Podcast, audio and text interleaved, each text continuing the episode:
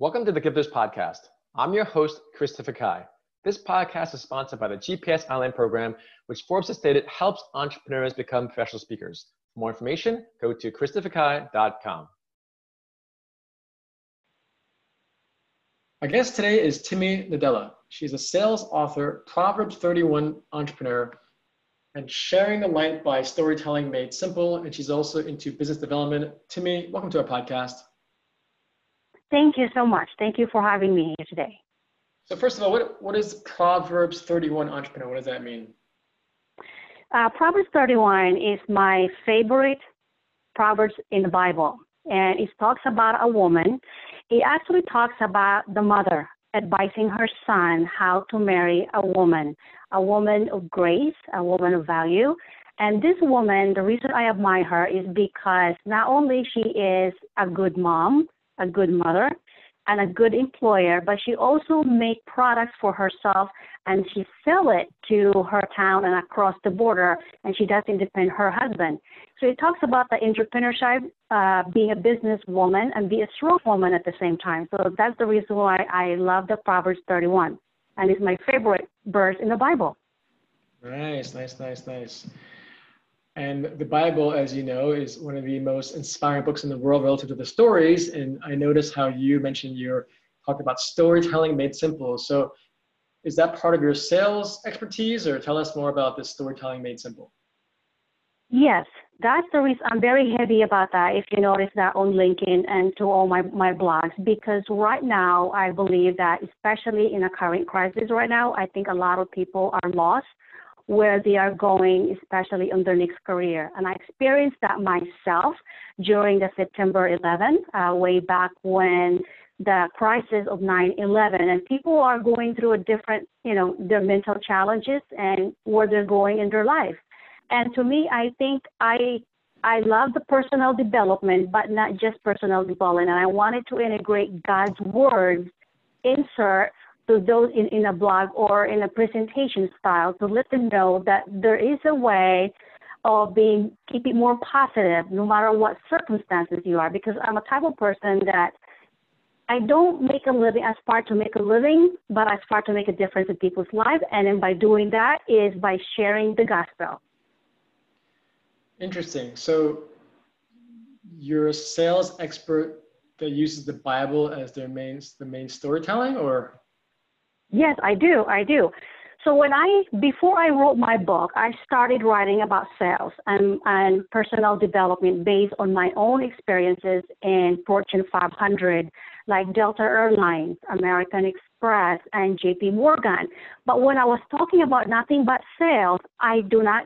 A lot of people just ah, just a piece of sales. It wasn't very interesting. But when I started wrap around the sales concept around with God's word, a lot of people start listening. For example, when I said, before you start your business, the Bible says, seek the kingdom first and everything will be added to you. And it, it piques the people's curiosity. So, for, and another thing, when people are having a hard time on their business or their or their personal life. The one thing my all time favorite will always say, I can do all things through Christ who strengthens me. You gotta believe in yourself. You know, you have to have faith in yourself and trust later. Because my life's motto, and that's the reason why I started my business, is you have one life. Take a leap of faith. Interesting. Why not? So yeah. You well, what if people don't believe in God? I mean, that, does that mean they can't utilize your sales strategies? If they don't believe, if they don't believe in God, uh, I don't force that on them. What I do is, as a Christian woman, is I just give them to be the light for them. I don't force my value on them. I do not force the Christianity on them. I just let them see the light of Jesus through me, Great. based on my actions and based on my writing. And you take it from there. It's up to you. If you want to use it, it's up to you. Great. Now, talk to us about your book. It's called Get to the Top. Yes. Uh, my book, Get to the Top, is my real experiences in JP Morgan, American Express, and Arizona State Department Credit Union, Canyon State. When I get out in Delta Airlines, I was one of those people that here I am, college degree grad, flight attendant. I just lost my job because I got laid off. Now what? I don't know anything about any business except being a flight attendant because I was fresh out in college when I get out from when I went to Delta Airlines. And I wrote the book it's because to be honest with you, I was bored in my job and I wanted something bigger than myself and I wanted something to help out. And I've noticed my coworkers in these Fortune 500 companies I was working, they're struggling how to sell their product. So what I did was I was mentoring two salespeople at that time, and they were struggling. And it just dawned on me, and I said, you know what? Why not write a book and share it to the salespeople, to the rookies? And how about those people that are struggling starting their own business and but they don't know how to sell their product to the middle market? So I wrote that book while I was at American Express, and I titled it Get to the Top because my job in American Express was selling to the CEO, Get to the Top. And I subtitled it as It's not about a hard sell, it's about a hard sell because to me, you don't have to be an aggressive salesperson. You just be yourself and talk to them like the way you talk to a normal people. That is about social selling. It's not about presentation. It's not about we have the best product in the world, best in our competition. It's about having a conversation with your customer, figure out what their pain points are and how you can help them without being aggressive and have just have a conversation and and connect with them in their level. And when you do that, you basically have a conversation then based on your, you know, when you love what you do, you can sell any product, but you don't have to have 10, 20, 30 years being sales experience.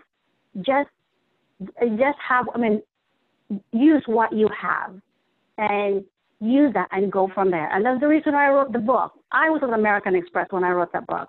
And all my, my coworkers read it, and including my former coworkers from Delta Airlines to JP Morgan read it and and it's based it is real life story of my life at the Fortune 500, and that's the reason I wrote that book. Oh, that's great, and I'm going to be biased here because I, like you, worked at American Express in New York and Wall Street as well as 71 Trade Center, the third building collapse, and there's a reason why American Express has been around for 170 years, which is almost unheard of. So as you're talking to me, make sure our list, I want our listeners to know that there's, there's a reason why it lasts so long, but it's because people like Timi who understand sales and social selling so that it's really not just you saying, do this, do this, or buy this, buy this. It's more you sharing as you were saying, Timi. So that's, it's a great example. And let's talk about your book a little more in detail, specifically, we have about a few minutes left, but what, what are some specific sales strategies that you can share with our listeners? Uh, the specific sales strategy that I've learned throughout my career, and I put it in the book, is that when you reach out to decision maker like CEO, don't be scared because the word CEO, like you, Christopher, it intimidates people. Many people are intimidated by title. Don't let that intimidate you, first and foremost. They are just human beings just like you. It happens to be they are maybe young, started earlier than you, or it happens to be in the right place at the right time. So in order to do that, you're gonna when you approach a CEO that holds the I call it that holds the checkbook, that the decision maker, is think about a way for them that you will talk to you, but don't let the title intimidate that. What you can do is think and speak like a CEO. When you position yourself like that, you will understand where he's coming from. If your product is also targeted to a CFO, think and speak and act like a CEO. Love numbers because CFO is all talk about numbers. Now, if you are dealing with CEO, talk about the overall strategy about their business, where they are going five years from now, because their mentality is different. And I put that in the book. So depending on which cross department you are talking to, speak and think like that. If you are dealing with a controller, talk about accounts payable and accounts receivable and know the ins and outs. If you are talking about the accounting people, then you're going to learn about the debits and credits here. So a little bit more like jack of all trades, but at the same time, but don't lose your value proposition. So I put that in a book is very important because I think a lot of the salespeople is that when they reach to a company, they have the same sales pitch to the CEO, same sales pitch to the CFO, to accounts controller, to accounting, to the marketing. It doesn't work that way. Each person have the different pattern of conversation. And I learned this from American Express, believe it or not, because I was so used to giving a sales pitch, the same thing from all the same title until American Express is a really great company to work for, believe it or not.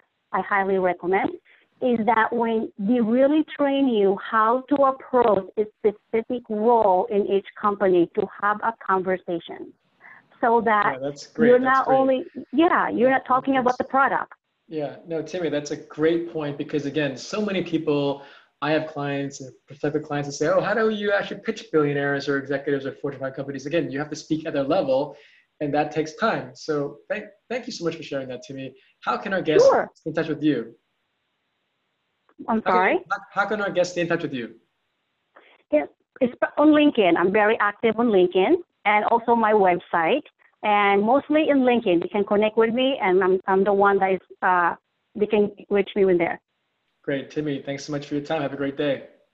You too. Thank you. Thank you for listening to our Gifters podcast.